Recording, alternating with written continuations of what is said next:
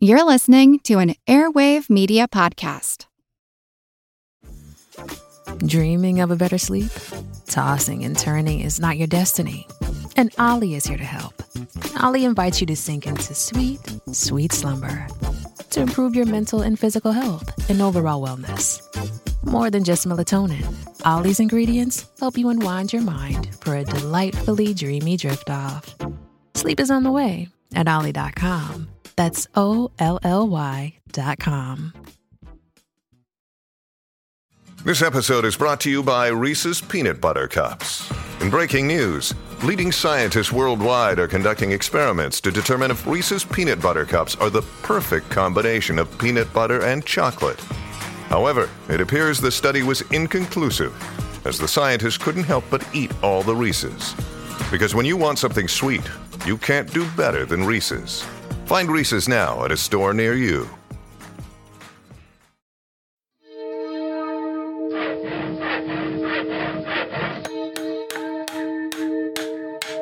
Monster House presents.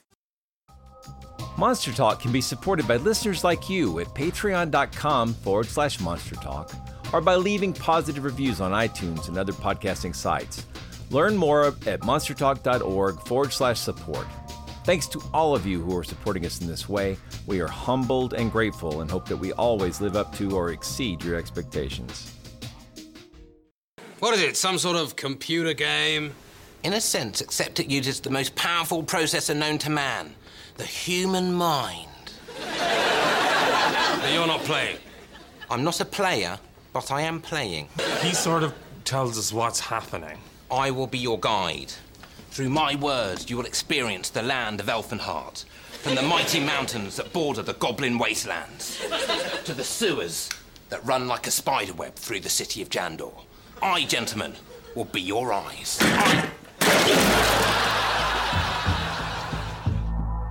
It's actually quite unlike anything we've ever seen before. A giant, hairy creature, part ape, part man. In Loch Ness, a 24 mile long bottomless lake in the Highlands of Scotland. It's a creature known as the Loch Ness Monster. Monster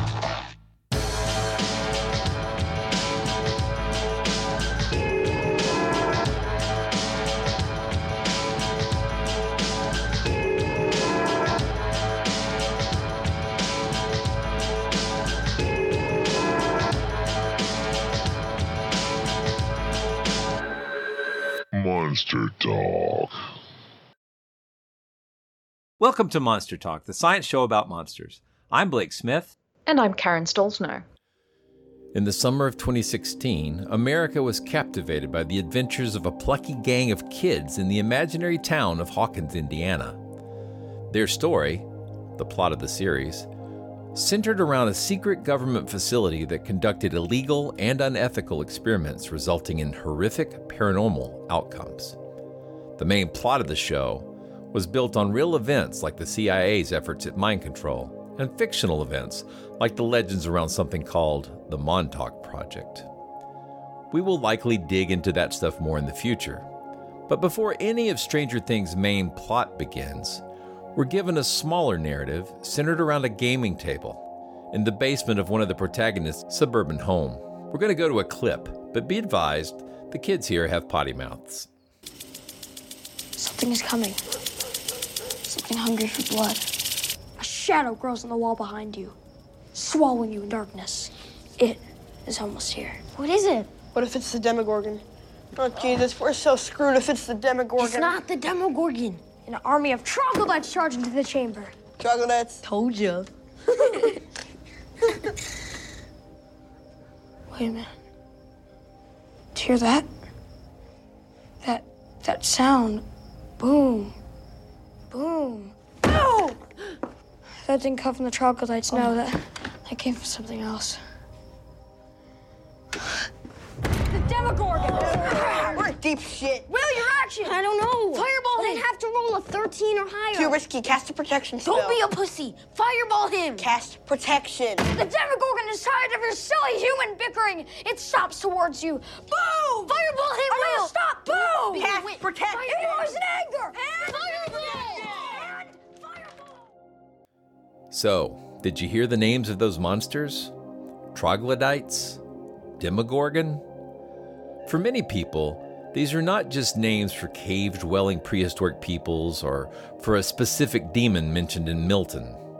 As an interesting aside, current theory is that the name Demogorgon was actually created when someone misspelled the Greek word demiurge, the name of the creator of the physical world within Gnostic Christianity. Rather than acknowledging a typo, subsequent readers deduced that it meant something special. that's that's so covfefe. Statistically, it's likely most people today encounter these words in the context of Dungeons and Dragons. D&D is the foundational framework for the modern role-playing game ecosystem. Or maybe that's geekosystem. But the foundational book for dispensing information about monsters in that game is the Monster Manual. Today we're going to talk about the history of that book and of role-playing games and we know that not all of our listeners are gamers, and not all of Monster Talk's hosts are either. So today, I'll be playing the role of a gamer, and Karen will be the proxy questioner for all you non gamers out there. And we have a fantastic guide for this adventure. Author Jon Peterson, whose book Playing at the World has been used as a course text for understanding the history of the modern role playing game phenomenon. We'll be discussing monsters and gaming, so you know you're in for some Monster Talk. Today, we're going to be talking with Jon Peterson, who's the author of Playing at the World, a history of simulating wars, people, and fantastic adventures from chess to role playing games. And he was also a contributor to the recent retrospective volume looking at the game Dungeons and Dragons Art and Arcana of Visual History, which is an absolutely gorgeous book.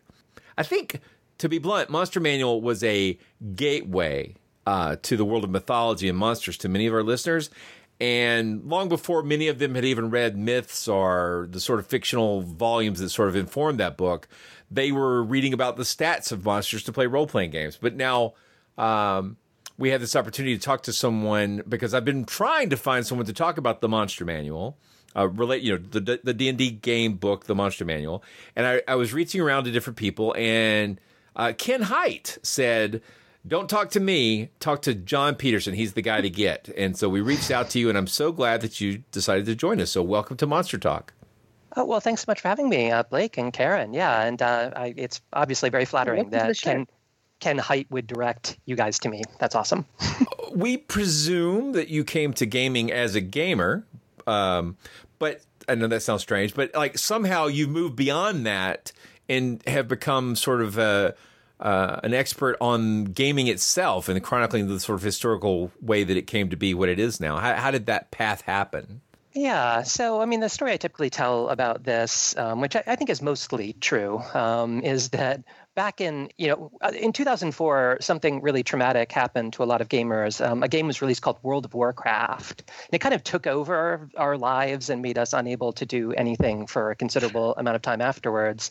And some friends of mine staged an intervention actually. Uh, we, we were going to england to go to a, an indie rock festival there but we were staying over in london for a couple of days. And while we were there i was in the british museum and I happened to see in a display case this first century AD Roman 20 sided die. Nice. And, you know, I, I kind of had this moment then where I wondered just how far back everything went, how far back the things I was like living in in World of Warcraft went.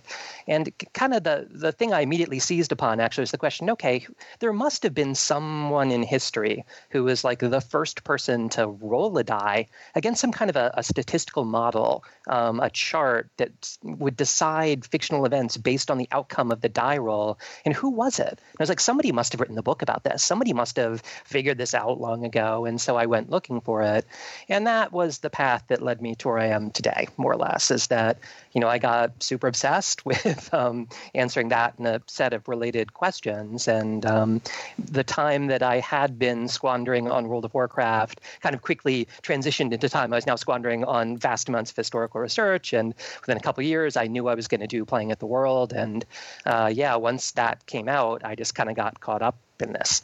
So uh, I think we've established already that I'm not a gamer. So uh, all of this lingo is just gobbledygook to me. And yet, uh, we've been talking already about some games that I'm obviously familiar with, things like chess. you know, and growing up, I've played all kinds of games and, and things like Monopoly and Trivial Pursuit. But I guess my question is, what is gaming? How do we distinguish the gaming that you guys are talking about um, as opposed to chess or Monopoly or, or other games?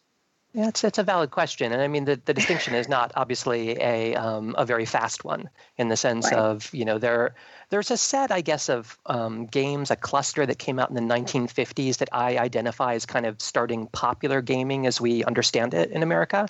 Um, and, you know, these came out at the same time as board games like um, Stratego and uh, Risk had started to reach American audiences. But then, then there was this kind of separate class of board games. And these were made by companies like the Avalon Hill Company, being an example, uh, who made simulations of like the Battle of Gettysburg, for example.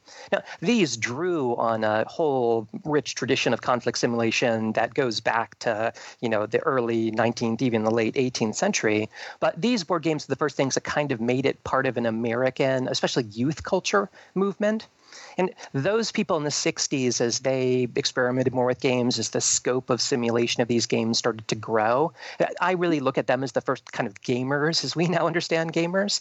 Um, you know, people that were part of an organized fandom, a hobby that had um, magazines, fanzines, as they called them then, conventions, clubs, and kind of the, the structures that got creative people together to think about strategies for these games or to think about um, you know designing new ones themselves. And this community more or less made the jump early to uh, computers when computer and video games started. And there are all kinds of fascinating lines of influence we can draw between the complex simulation systems that were built for these tabletop games especially in the 70s and then the the things we consider the first kind of computer games. And D&D was a huge part of that in the sense it was a, a lot of the D&D community that gave these games something that kind of transcended, I guess, the, the arcade game approach of you know pinball you have coin operated right. your game should last less than 90 seconds so the next kid has to put a quarter in you know kind of made them more story driven more of the games that are today the kind of aaa you know games that are produced that you know like the famously fallout 4 can make 750 million dollars the first week weekend they're they're released right uh, figures wow. that make like hollywood jealous and so, yeah, I see that as being a kind of separate thing largely from the traditional chess or even board games like Stratego and, and Risk.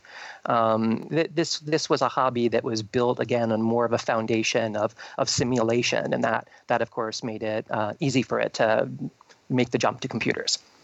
There's such a fascinating aspect to gaming as a form of abstract modeling of a scenario, whatever that scenario is, whether it's a, a war game or a, a, strategy sort of tactical economic game, whatever it is, that you're basically setting up rules and trying to play out a scenario, which is an abstract model. And of course, basically what computers do is allow you to do very meticulously controlled abstract modeling as well. So I, I think as a big fan of computer history, I, I've always been fascinated by the story of the history of the game Space War, um, which was based on the fictional works of E. E. Doc Smith. Also, no relation. Uh, no, no, no, no, no relation. And, and he's a doctor, but he was like a doctor of food science. It's so interesting. He's he's mm. treated with such veneration by early science fiction uh, writers and readers, but uh, his his expertise was in I think making donuts. Um, so, but it, no, they're fun books. I can get with that. yeah, but I was just thinking about the um, uh, you. Your book also covers the Plato system, P L A T O, um, and I've uh, there are actually at least one uh, active Plato system still in existence that you can get logins and mess around with. And I've taken the time a few years ago to get a login and go play some of those old Plato games, and among them was a game called D and D, uh, which models the Dungeons and Dragons game, and it was identical to a game that was sold called Telengard, which you could buy at stores. And there's some really interesting history there. I might do some sort of little special bonus feature about that because there's quite a story around that. But um, you, uh, we're really here to talk about the Monster Manual to some extent. And you wrote in your book that I don't know why I went into that long ramble there, but I just love this stuff. I, am happy to talk about Space War. I love Space War and Plato and all that stuff. So yeah, I'm fascinated yeah, yeah. by. I mean, MIT had a very vibrant conflict simulation uh, club that was in parallel to Space War in the 1960s, and there's all these lines of interconnection between them. There's tabletop versions of Space War. Did you know that? In the the Dungeons and Dragons section, you talked about the work of T. H. White uh, in doing a translation of a 12th century. And I'm going to say the word. Is it pronounced bestiary or bestiary? I've always been a little unclear on that. Like it's I mean, primer and we- primer. I, I, I, Yeah. We usually say bestiary these days. We usually say bestiary. Okay, so Um, he, he's he's looking at a 12th century bestiary. Um, T. H. White is, and he makes a translation of it, and that somehow becomes part of the sort of the monster manual in some way. Is this a Gary Gygax? How did this happen? What's the relationship between those books? Yeah, I mean this this is kind of a, a long story in some respects, but I mean the Monster Manual, remember, came out about three years after D and D was first published. Right, there was kind of this original box set of D and D that came out in 1974, and the Monster Manual kind of began to show where the game was evolving towards. It was the first book in what we call the Advanced Dungeons and Dragons series, and it yeah, it's this it's uh it is its own bestiary, right? It's a compendium of 350 monsters that have been researched and so on. But when you wind the clock back just you know three more years to 1974, I mean you'll find that you know Gary Gygax and his compatriots, uh, people like Dave Arneson who are working on D and D, you know they knew monsters largely from fantasy fiction, right? They knew monsters from having read Tolkien or Robert E. Howard or Poul Anderson, and you know they T.H. White obviously had written a, a book called Once and Future King that was uh, pretty well known in fantasy circles at the time, and so his work became one of several sources that they ended up raiding to find more monsters to populate their dungeons and wildernesses because there was a voracious appetite for new things to slay and overcome.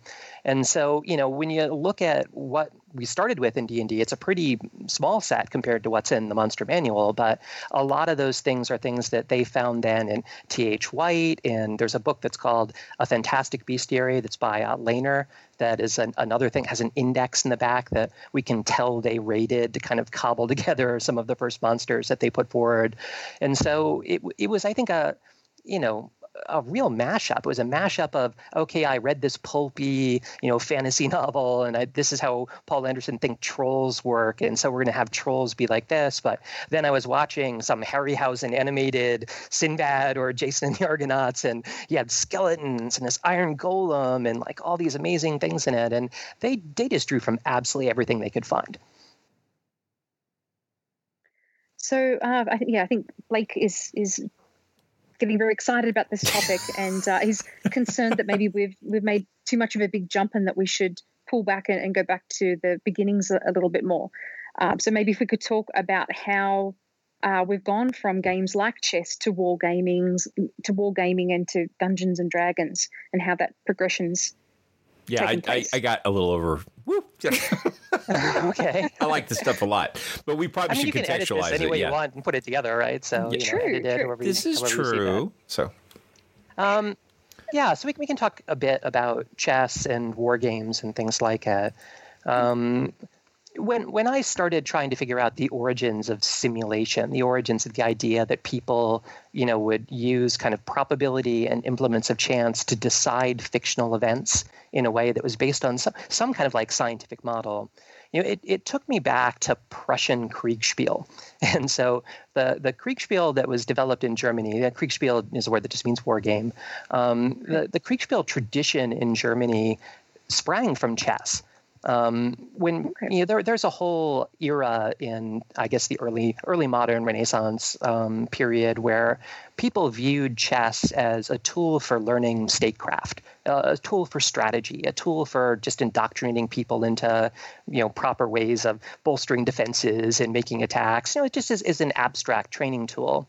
But a lot of people found that unsatisfactory. There were military scientists who wanted to try to adapt chess into something that would more accurately reflect what a contemporary battlefield was like. Because let, let's face it, you know, the, the veering bishops and the rooks that shuffle along and, you know, the, the queen the queen who can dominate the field and the king who can kind of only cower in his castle, um, you know, aren't necessarily reflective of the infantry, artillery, and cavalry that they had, say, in the, the 17th century even. And so people started looking at can we adapt the chessboard? Can we make the chessboard bigger? for one thing. Um, so it's not just this eight by eight grid, but you know maybe it should be a hundred by hundred grid and maybe we mm-hmm. should be able to people it with pieces that m- move the way that infantry moves today or that can you know or cavalry that can move faster than infantry or artillery that can shoot at things from a distance. And to develop systems for you know maneuvering in this and uh, resolving events that would actually train people to be able to do um, to, to prosecute real wars at the time. Cool. That's interesting we're using the term interesting a lot tonight. Yeah. well, but I mean it. well, I still I remember like as a child, uh, uh, fairly young, going to uh, some of our bigger malls, and one of them had a sort a store called Sword of the Phoenix, which sold uh, role playing games because this was uh, late seventies, but they also were still primarily selling uh, tabletop wargaming stuff, and there were all kinds of you know metal miniatures. I assume they were lead back then. I'm not really sure, but um, and I knew that people were playing some kind of game, but I really wasn't clear on how you played a game and how much of it was just about painting minis. And um, I'm still sometimes when I look at people playing uh, Warhammer, I'm not still quite sure how much of it is about painting miniatures and how much of it's about trying to win battles. But uh, it does seem to be uh, a broad spectrum uh, of of styles and approaches that kind of combines a. I guess there's really a a lot of different sort of um, hobbies that can be met, like sort of things you can do with these hobbies. I mean, some people really like role playing games um, to take on roles and do acting and, and improv scenes. And some people like to do really intense tactical combat. And some people like to paint miniatures. It's a it's it's it's a broad spectrum of, of uh, pastimes, I guess, all bundled into one big title gaming hobby, right? Oh, fair enough. Yeah. And I mean, if, if you go back to the origin of what we, we consider hobby wargaming, you know, H.G. Wells is the first name that you come to because Wells proposed a way of using toy soldiers of the kind that, you know, you would have in a typical middle class British nursery of his day and kind of being able to hmm. marshal those and something that approximates those more complex, like Prussian kinds of games, but is, you know, easy to resolve and, you know, very playable, as we say, not so much focused on the realism um, the simulation of events as the playability of just being able to kind of resolve things and, and have a fun tactical battle. And you know, once miniatures got into the equation, there were a number of uh, firms that became very interested in developing rules for miniature war games. Um, in the sense that you know, if you look at a company like Avalon Hill that sold basically board games in the 1950s, you know, everything you needed to play was in the box. You bought the box, you had everything you needed to do in order to play the game. Um, but you know, somebody like Jack Scruby, who in the 1950s was manufacturing military miniatures in California, you know, he wanted to develop rules in order to encourage people to buy his miniatures, right? Because if you need to buy 200 miniatures in order to field this battle, you know, then Jack Scruby has a, a nice payday. And so for him, rules were something that kind of joined together, you know, the mm-hmm. process of buying these figures, painting them, and then playing with them. So, so at some point, we, I guess, the the general narrative is you've got very serious tactical models um, and serious board games uh, based on trying to recreate military battles and that sort of thing. And then you've got the Gary Gygax and Dave Arneson people who want to add fantasy. You know, throw a wizard out there with the other people. Is that is is that an oversimplification? Is that how we got to Dungeons and Dragons out of the wargaming world? It's certainly a big part of it. Um, you know, in 1971, Gary Gygax released what was the first kind of commercial set of rules for fantasy gaming. It was a game called Chainmail that he wrote with a guy named Jeff Perren. And Perren had developed a medieval combat system. A, lot of the uh, war games that were popular in the 60s were really focused on um, much later periods of history. They were focused on refighting things from the Civil War, from World War I, World War II. Going back to medieval rules was rarer. There were a few people who were doing it, but not many. And, you know, what they ended up doing was tacking on this fantasy supplement to this book, Chainmail. It was about a third of the book, so it wasn't, you know, just a, a couple pages they stapled onto the end, but this was the first place they detailed here's rules for an orc or a wizard or a dragon or, you know, things like that. And they drew, again, largely on Tolkien, on Robert E. Howard's Conan books, um, a bit on Michael Moorcock and things like that. Um, and that created the initial impetus for fantasy gaming as kind of an industry in America in 1971. Okay. So for me, who's outside of the community and not really familiar with any of the, the monsters of Dungeons and Dragons, uh, could you tell us about some of the most iconic monsters? And I'm wondering if I might know of some just through history or um, just through hearing about these these characters. Yeah, I mean, you know, orcs are big in D and D. Um, orcs and kobolds and dragons and things like that. Um, mm-hmm. They're, you know, the ones that became most iconic, frankly, are probably ones that were invented for the game. Uh, good examples of this would be like the Mind Flayer, um, who's kind of a, a Cthulhu-like guy. Um, who's got like tentacles for a mouth and he's uh, he has psionic abilities so he can mind blast you things like that or um, another would be the beholder which is this kind of floating sphere with eyes on stalks. It has these eight eye stalks on its head, and then this one huge central eye um, in the middle of the spherical body. And each of its little eye stalks can shoot rays that have different effects in the game. Uh, they're all bad. You don't want to get hit by any of them. Um, Sounds but, a bit like know, the flying spaghetti monster. it's a bit it is a bit. Um, uh, you know, some of us, some of us are true believers there. But the, um, you know, if you look at, for example, the current monster manual, the one that's been released for fifth edition Dungeons and Dragons, the Beholder is on the cover. It is, it has become one of the most iconic D and D monsters. Okay. At some point, they took this concept of a, best, a bestiary and created the monster manual, and it sounds like they're mining just about anything in order to get material, right? So, can you talk about like the first versions of the book and how it's changed over time? Um, sure. So, I mean, the first version was really trying to gather a bunch of stuff that had unfortunately been scattered across a pretty wide spread of periodicals, rule books, supplements, and things like it. So, you know, the reason they had to do a compendium, a real kind of taxonomic compendium for these monsters, was because they'd been you know, they had this magazine they called The Dragon, for example, and there would be monsters in each issue of The Dragon. But if you're trying to remember when you're playing the game where a given monster was, was that in the Greyhawk supplement? Was that in Eldritch Wizardry? Was that in the original game? Was that in Dragon number three? You know, you you had a, a significant problem. And so the AD&D system, of which the Monster Man was the first installment, really just tried to gather all that together. Now they did add some things in for it. Frankly, most of the things they added, you know, was like dinosaurs or, you know, you need rules for like a badger? you know, there's a lot of just kind of animals, frankly, that got added at that stage of it. Um, and you know they they were just trying to be complete to provide a complete simulation of the kinds of monsters that you would encounter inevitably as soon as it came out though people were coming up with more. You know more issues of the dragon were published and so there was this magazine in the uk called white dwarf that was affiliated at the time with uh, the people who published d&d and they had their own um, column that was dedicated to introducing new monsters in every issue, and those ended up getting bound into a volume called the Fiend Folio, which came out in 1981. And then enough monsters have been published, you know, two years later that they had a Monster Manual 2. and, you know, the Monster Manual 2 had an index for where you could find monsters across the original Monster Manual and the Fiend Folio and the Monster Manual 2. And it just gets worse from here. Like every edition of D&D that was published subsequently, there would be an original Monster Manual, but then there would be, you know, all these additions you could get to it. They actually, in second edition, it's interesting, they, they, they basically just gave you a binder that you could clip more pages into and then sold mm-hmm.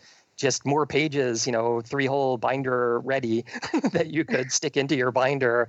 And, you know, you could fill multiple binders with all the monsters that they ended up defining. Wow. Wow. I mean, I've heard of uh, Red Dwarf, not White Dwarf, though. Yes. I'm television. sure if you guys yes. are familiar with that. Yeah. Oh, yeah. Oh, yeah. Uh, yeah, I feel out of my depth here talking about these topics. I think a question that's come to mind is I'm just trying to think because again I haven't been a part of the community uh, in any way, but when I was growing up in Australia when I was a kid in the 1980s, I'd hear a lot about Dungeons and Dragons, and uh, you know, adults talking about it and the news media talking about it. And it just seemed like there was a lot of negativity surrounding it at that point, and uh, that it was just seen as, as something um, that people became obsessive about and was a, a, very bad thing in some way and had lots of negative connotations and uh, links to, I guess, Satanism and uh, all kinds of uh, things related to that. So I'm just wondering what is the the link to that? Again, these are just things that I'd kind of hear in the background without being involved in any way. Uh, but I think that there's something that Blake wanted to talk about was the relation to the satanic panic in the, the 1980s. Oh, for sure, um, yeah. But uh, yeah, I grew why, up in that time. Yeah, so hmm. why was it looked down upon by so many parents, and, and what what was the problem with D and D? This episode is brought to you by Reese's Peanut Butter Cups. In breaking news, leading scientists worldwide are conducting experiments to determine if Reese's Peanut Butter Cups are the perfect combination of peanut butter and chocolate. However, it appears the study was inconclusive, as the scientists couldn't help but eat all the Reese's. Because when you want something sweet, you can't do better than Reese's. Find Reese's now at a store near you. This episode is brought to you by Shopify. Do you have a point of sale system you can trust, or is it a real POS?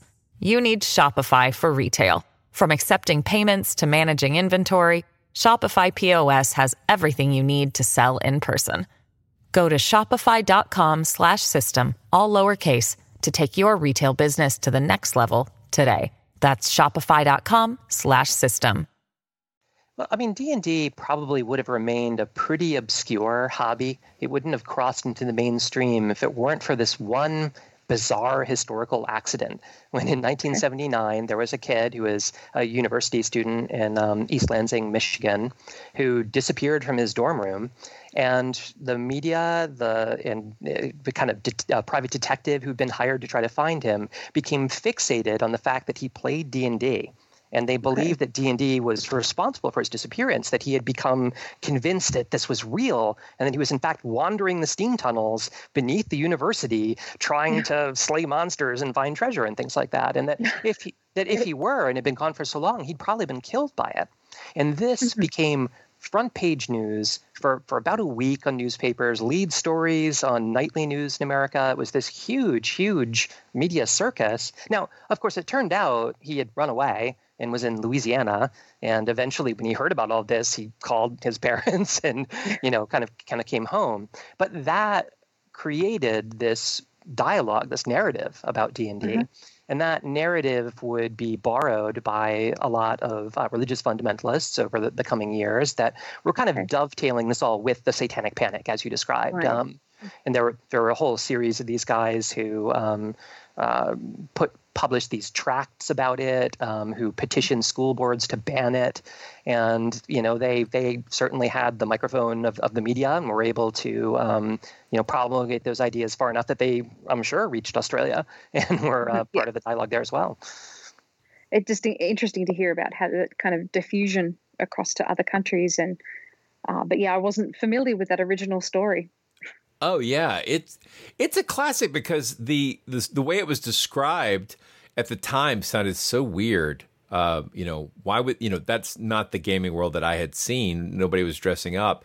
Yet, it, in many ways, it, they're really describing early LARPing. So the live action role playing. But I, I ran into a Jack Chick tract for Dark Dungeons before I ever saw a player's handbook or any of the other gaming materials. Oh, really? Yeah. So that was, you know, the, growing up in a small town in Georgia, that was they had uh, uh, just a, a, delightful selection of Jack Chick tracts in my doctor's office when I would have to go to the pediatrician. So. oh, I, I, ironically collected those when I was a kid. I thought they were great. Um, I, am sure I still have them all somewhere in a, a folder.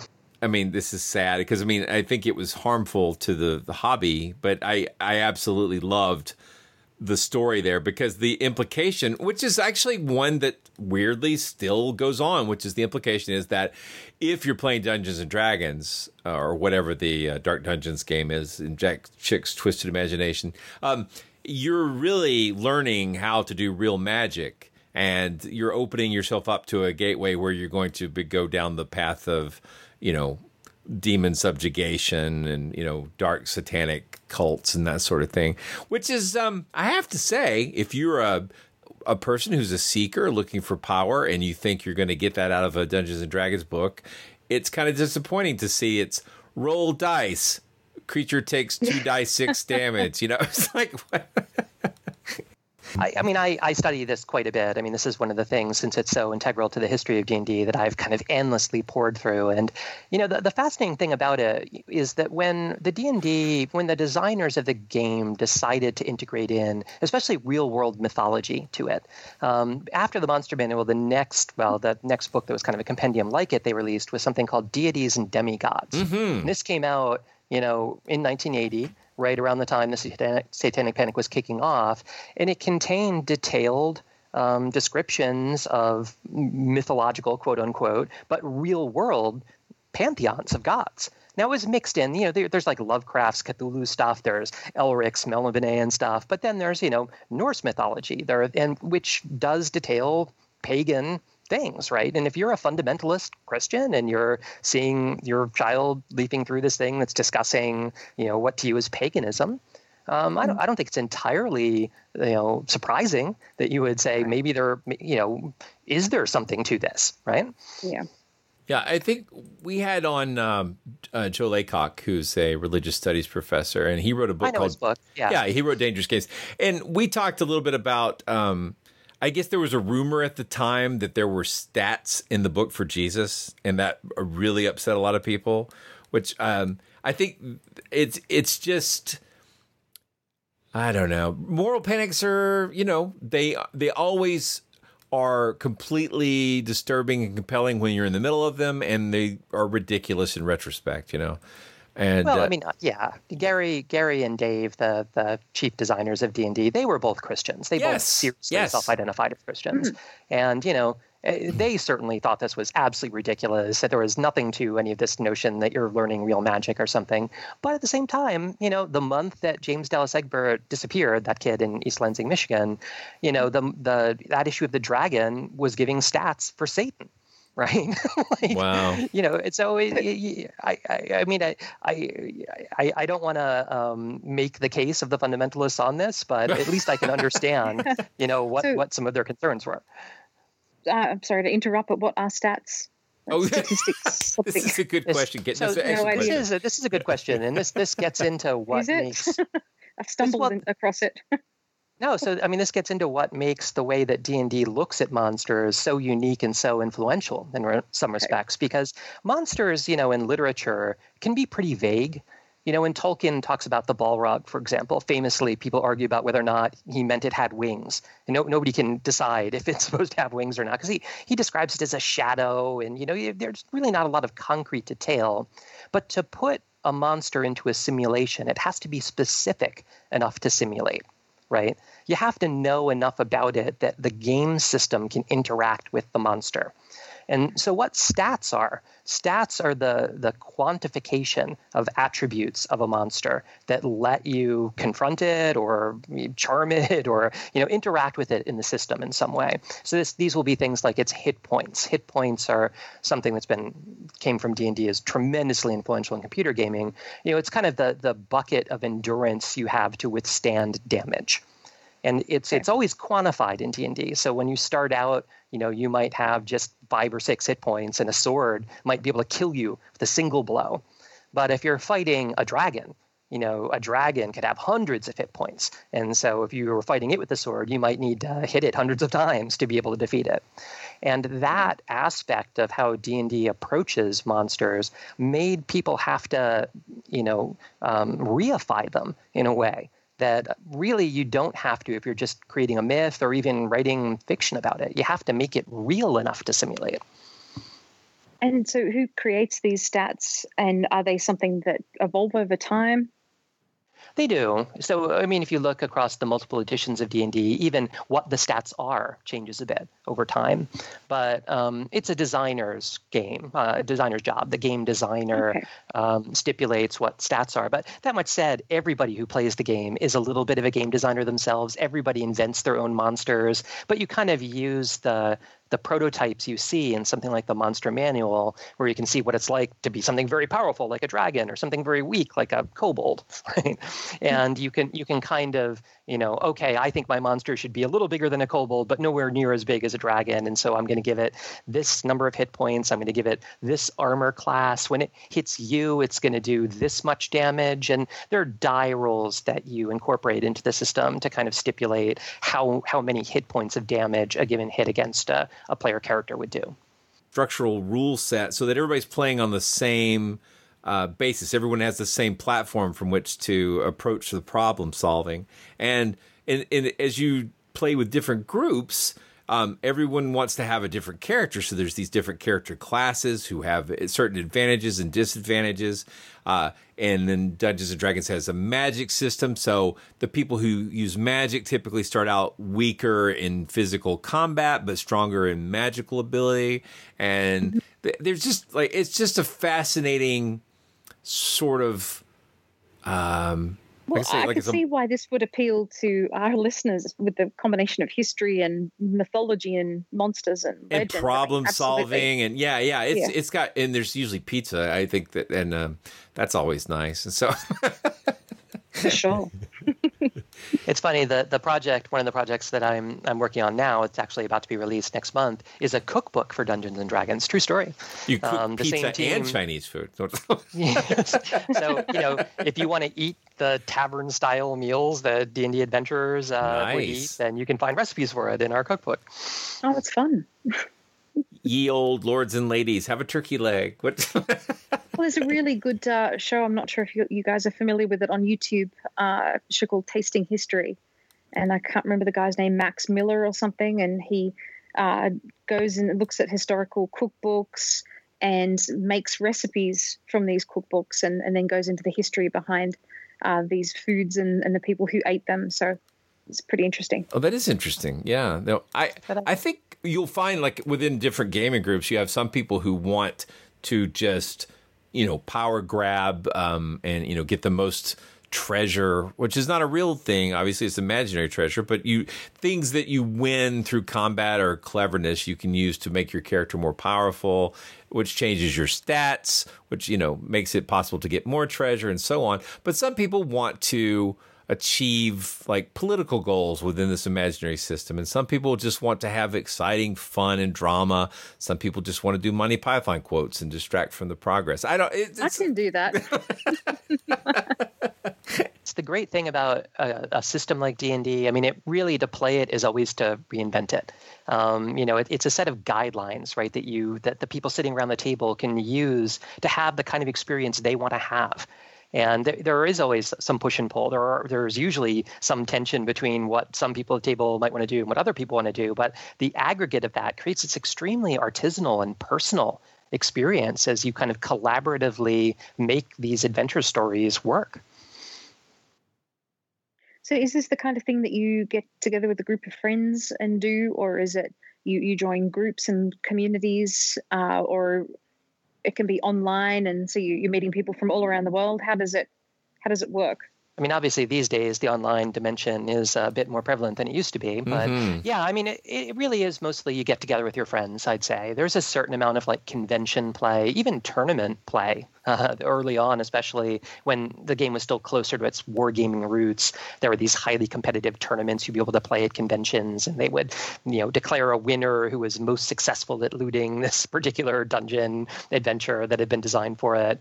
But yeah, I mean, it, it is an extremely diverse um, set of people that get involved with it. And so these days, Zoom games or WebEx games are, are very common. there, there are even sets of online tools like Roll20 that are designed to kind of provide um, the framework you need, the die rolling mechanics, the ability to show maps to position where monsters and characters are in a given room in an underground labyrinth, right? Things like that. Mm-hmm. Um, okay. And that's that's become a very vibrant part of the community, especially since we all entered this in unending quarantine.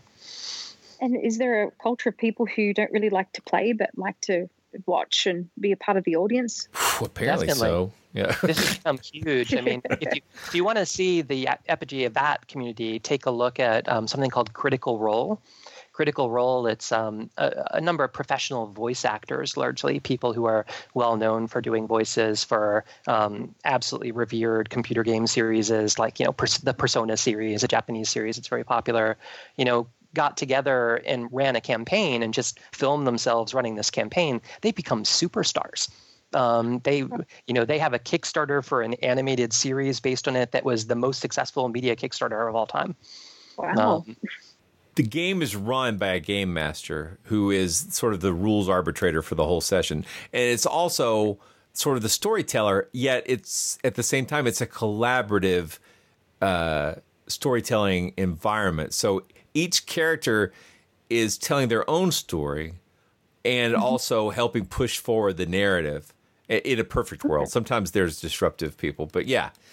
And so you might get you might go to the store and buy a an adventure module, and the idea there is there's a, a, a narrative sort of skeleton there with like information on the monsters you're going to encounter, the treasure, and the plot points, and then the GM or dungeon master will walk the people through that narrative and collaboratively it will produce an outcome of some sort or another. And every time you play that scenario uh, with different people, or even with the same people, if they want to replay it, it'll be a different game because their characters will be different characters or they'll say different things. And so you, even though you're seeing the same kind of story, it, it all they all seem to kind of come out differently. It's it's it's a from a, just a pure entertainment point of view, it's a an endless wealth of variety available. Yeah, it's wow. it's, it's super hard to explain, but it's really easy to do. Yeah. You know, so like Karen, Karen, let's just say that you have a, a character um, who's mm-hmm. a wizard, and you can come up with a name for your character. Like, you know, Pyewacket. There you go. Pie, Pyewacket? That's a real witch name, yep. Well, sort, yeah, it's a real name of Matthew witches, Hopkins right? Witch Finder poster. Oh, nice. Yeah. oh, very nice.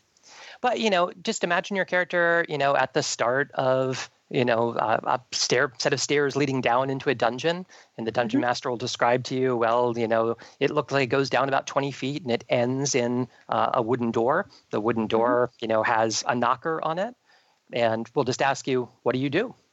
And as a player, you say, well, okay, I, I walk down the staircase and, you know, I knock on the knocker or you know try to pry the door open or you know if you're a wizard you could maybe cast a spell like the knock spell that will just open the door magically mm-hmm. and you just kind of negotiate these things through this way um, and storytelling really Yes, it's storytelling. So you you know you're you're constantly being prompted. Okay, here's the environment. What do you do? That's what the the dungeon master, the referee, does, and the players then just each decide for themselves. Well, I'm ignoring this staircase. I'm to try to go around to the other side of the building. Is there some kind of a window or other way I can get in? Or and you might have to roll um, a check in order to determine that you'd roll a 20 sided die for like a perception check of some kind. And you know if you maybe you'll spot there is a window. It's it's 50 feet up though and maybe you have a rope maybe you have a grappling hook um, you know depending on what equipment you bring to it. And so it's extremely open ended um, and it has just this this immense creativity to it but it's also incredibly immersive to play it um, it's really easy to just kind of get into the spirit of it and imagine yourself in the situation of this person. And all you really need to know of the rules to play, for the most part, is kind of what you would propose a person in that situation would do. As long as you can describe it, then the, the dungeon master will tell you what the result is. And it sounds like you've done this before, Jon. Once or twice, yeah. well, and it would be possible. I mean, you could have games with no magic. You can have games that are set in modern times, and you can have games. And I don't know why anybody would, but you could have games with no monsters at all. But that doesn't make I mean, sense. Even this, this quickly branched out into science fiction. You know, there was uh, a number of titles, some that came right on the heels of Star Wars, for example, um, that imagined psionic powers like the Force. There were games that took this to the Old West. Old West setting was very popular. Um, to post-apocalyptic mutant kind of settings, mm-hmm. where you know you may have atomic mutations and superpowers from that. Um, tons of superhero games, historical games, pretty pretty much any genre that you can imagine being a source of adventure. People have adapted for role-playing game by this point. Sounds pretty cool. It, it is. It is. Is it, it, it? Well, you know, your mileage may vary. One of the things is a, a good portion of how much fun you have is related to the sort of personalities and qualities of the friends that you play with. So I would not give up on the game if you have a bad experience your first time. You might want to just swap out game groups. You know, I mean, you might have to find the right group of people to play with, but uh, to, that suits your taste. And that's that's not to say anyone's doing it wrong necessarily. It's just that you got to find people who are willing to play the way you want to play and that you can get along with. And and I think on the online world, even though I like to sit down with people and have pizza and throw real dice. I, it seems like the online world is a really great way to meet people in a variety of places. And mm-hmm. uh, I'm sure, uh, based on reading the Facebook group and other things, that we have tons of gamers in the MonsterTalk listener audience that probably, if they don't know each other, would really enjoy playing with each other in, in this sort of uh, these sort of virtual worlds. Definitely. So, have there been any um, uh, push this is just a really meta question but if any pushes to establish sort of like realistic biological ecosystems in the sort of dungeons and dragon worlds when i was growing up you know you'd see these random encounter type you know classic dungeon crawls where one room to the next the monsters didn't seem to know what was going on. They just you might have like they seem like entirely generated by random encounters. Um, but I've always like I just always imagined you know being a biologist in the, this sort of world trying to figure out what the ecosystem is exactly. And I know it's kind of complicated by magic, but are, are there like more naturalistic magic world building efforts out there? Definitely. So there was a classic series actually that ran in Dragon Magazine, which was the magazine TSR, the people that published D&D, uh, put out every month. That was on the ecology of various monsters. That would answer precisely these questions, try to explain how an ecosystem of these monsters would actually thrive in a dungeon environment, and you know what, what where where they lived, what they ate, um, you know how they reproduced. Um, it's been practically Aristotle's generation of animals. Um, it an, an immense amount of attention has been lavished on this over the years. In my youth, I thought it was weird that at the same time we were having the satanic panic and people were burning role playing books, we also had the Dungeons and Dragons cartoon. I am Dungeon Master, your guide in the realm of Dungeons and Dragons how did we have a world where we're simultaneously getting our first sort of on-screen D&D role-playing product and at the same time people are completely freaking out about role-playing games? It is fascinating that um, the D&D cartoon came out at the time that it did. I mean, this was a time when Gary Gygax personally was in Hollywood was trying to get a D&D movie made. Um, he had a script for it. He was pushing hard to get major studios interested in it.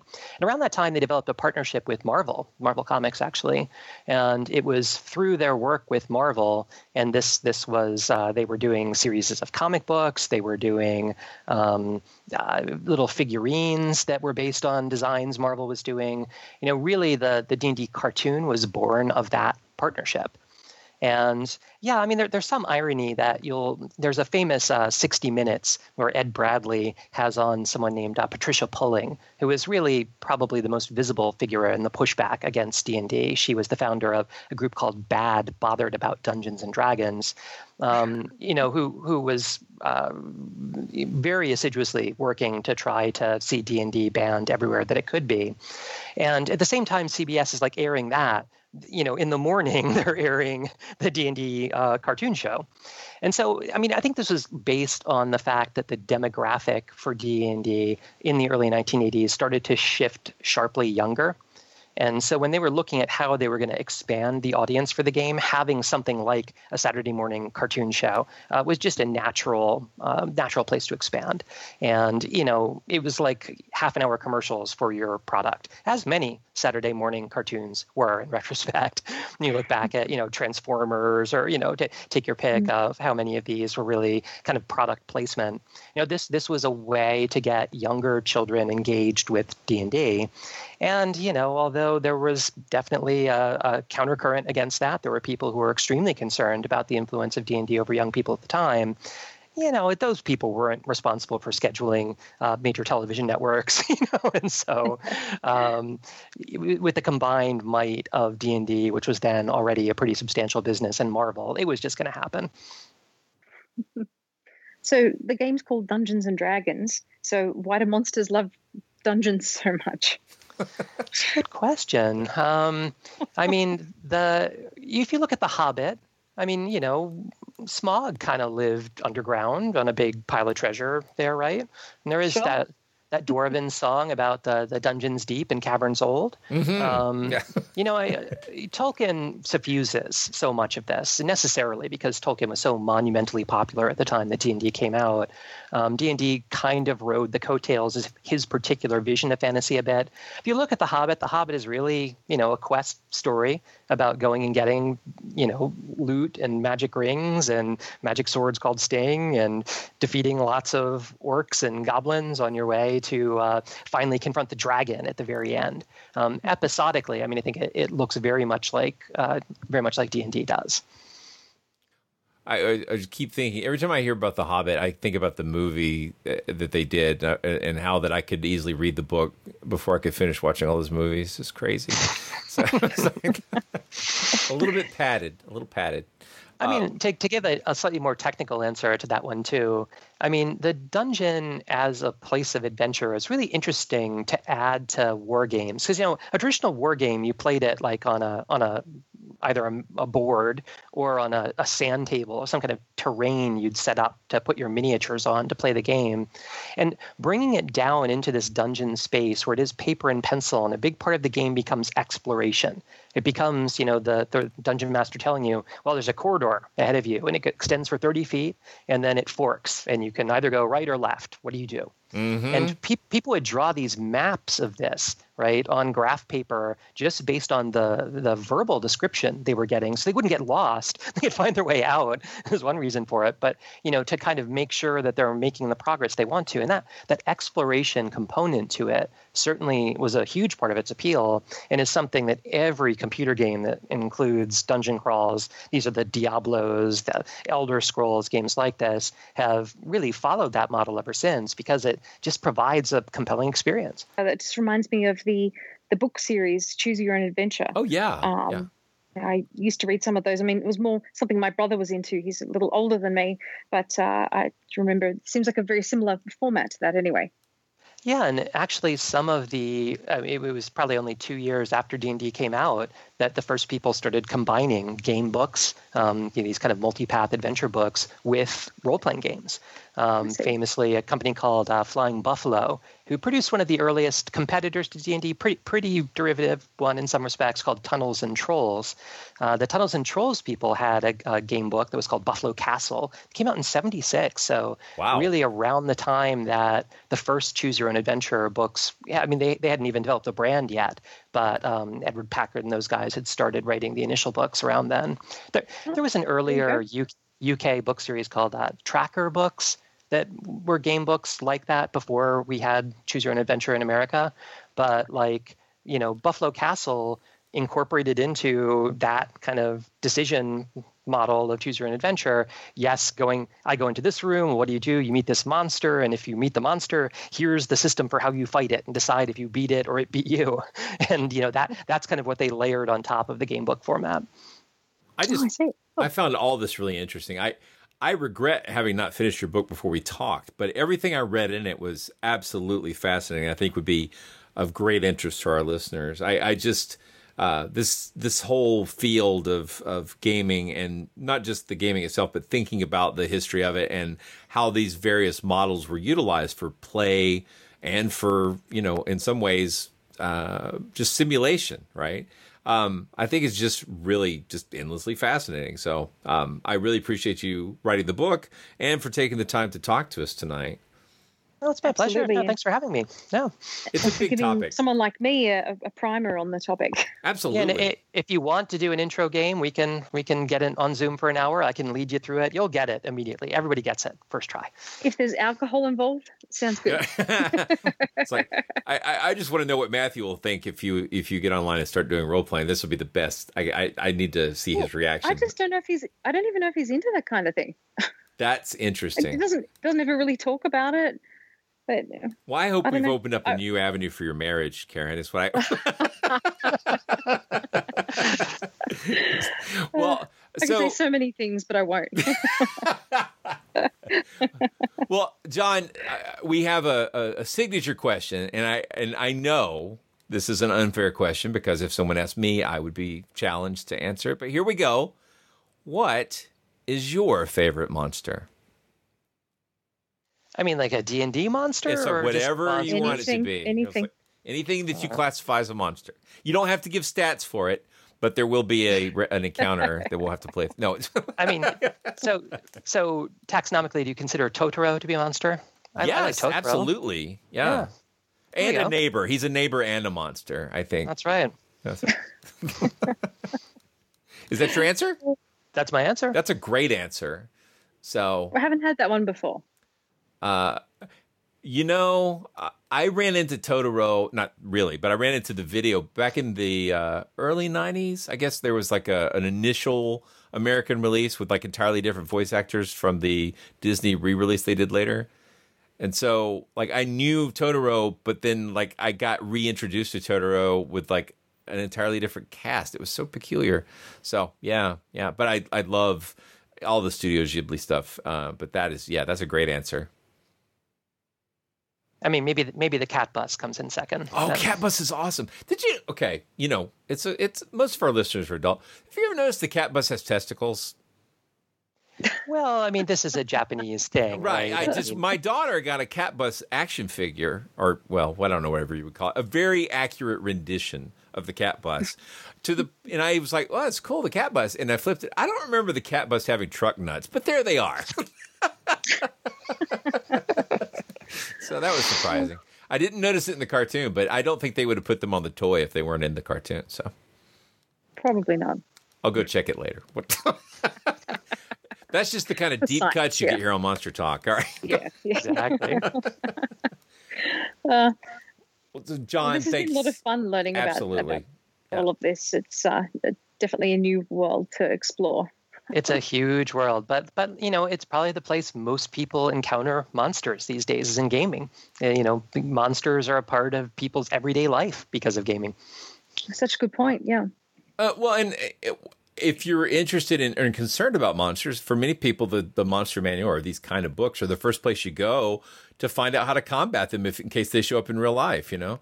I mean, yeah, that's silly on the one hand, but in another real sense, I think for people putting stats to a monster and knowing its weaknesses helps them cope. So I, I I think there's some therapeutic value there.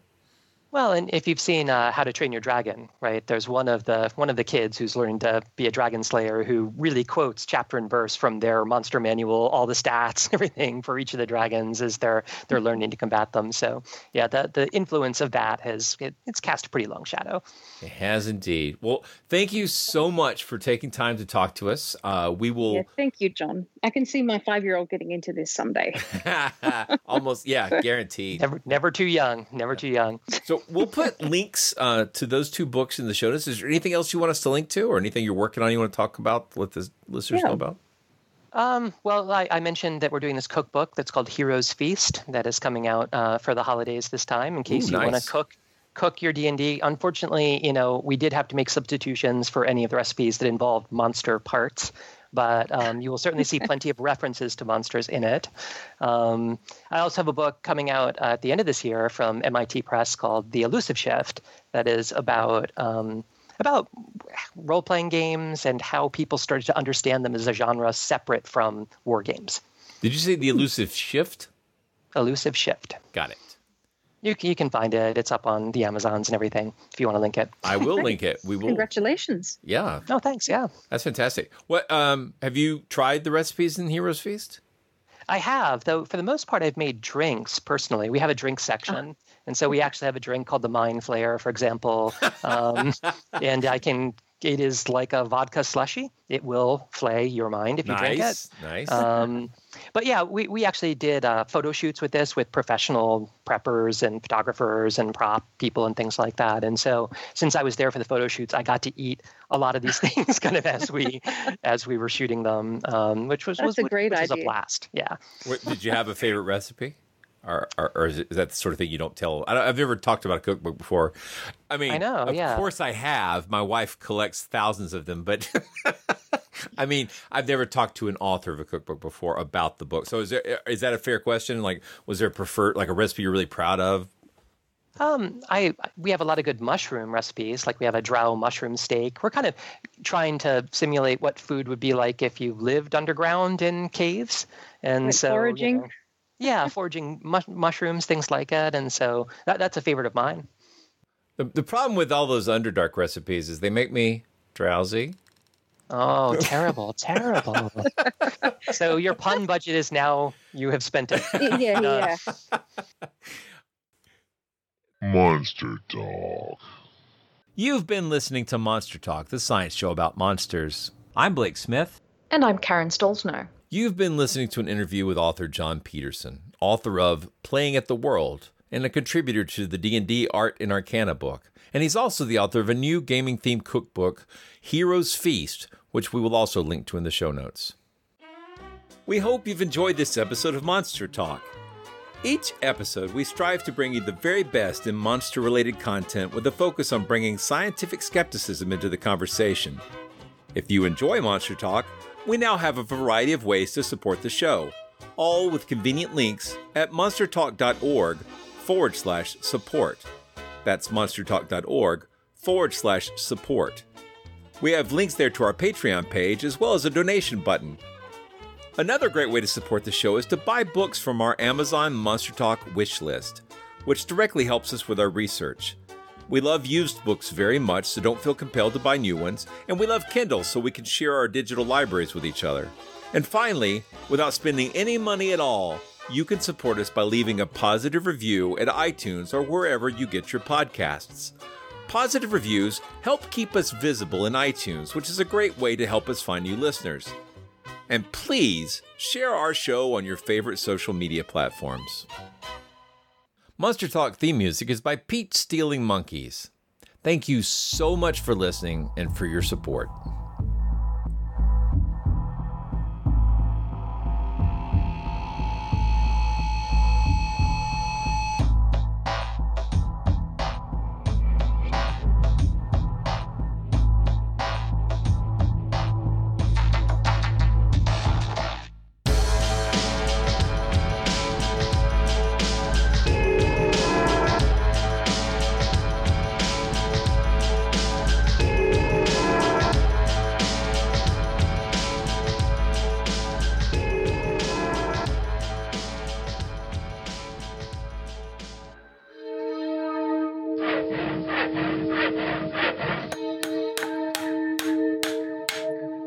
This has been a Monster House presentation.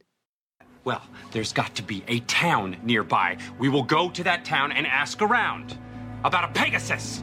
Huzzah! Is that right? And so it was that the group began to describe themselves walking. And as they described themselves walking, so did Obed confirm they walked. I walk with them. From the terrifying power of tornadoes to sizzling summer temperatures, AccuWeather Daily brings you the top trending weather related story of the day, seven days a week. You can learn a lot in just a few minutes with stories about impending hurricanes, winter storms, or even what not to miss in the night sky. So listen and subscribe to AccuWeather Daily wherever you get your podcasts. That's AccuWeather Daily wherever you get your podcasts. If you like this podcast, can we recommend another one? It's called Big Picture Science. You can hear it wherever you get your podcasts, and its name tells part of the story the big picture questions and the most interesting research in science. Seth and I are the hosts. Seth is a scientist. I am Molly, and I'm a science journalist. And we talk to people smarter than us, and we have fun along the way. The show is called Big Picture Science, and as Seth said, you can hear it wherever you get your podcasts.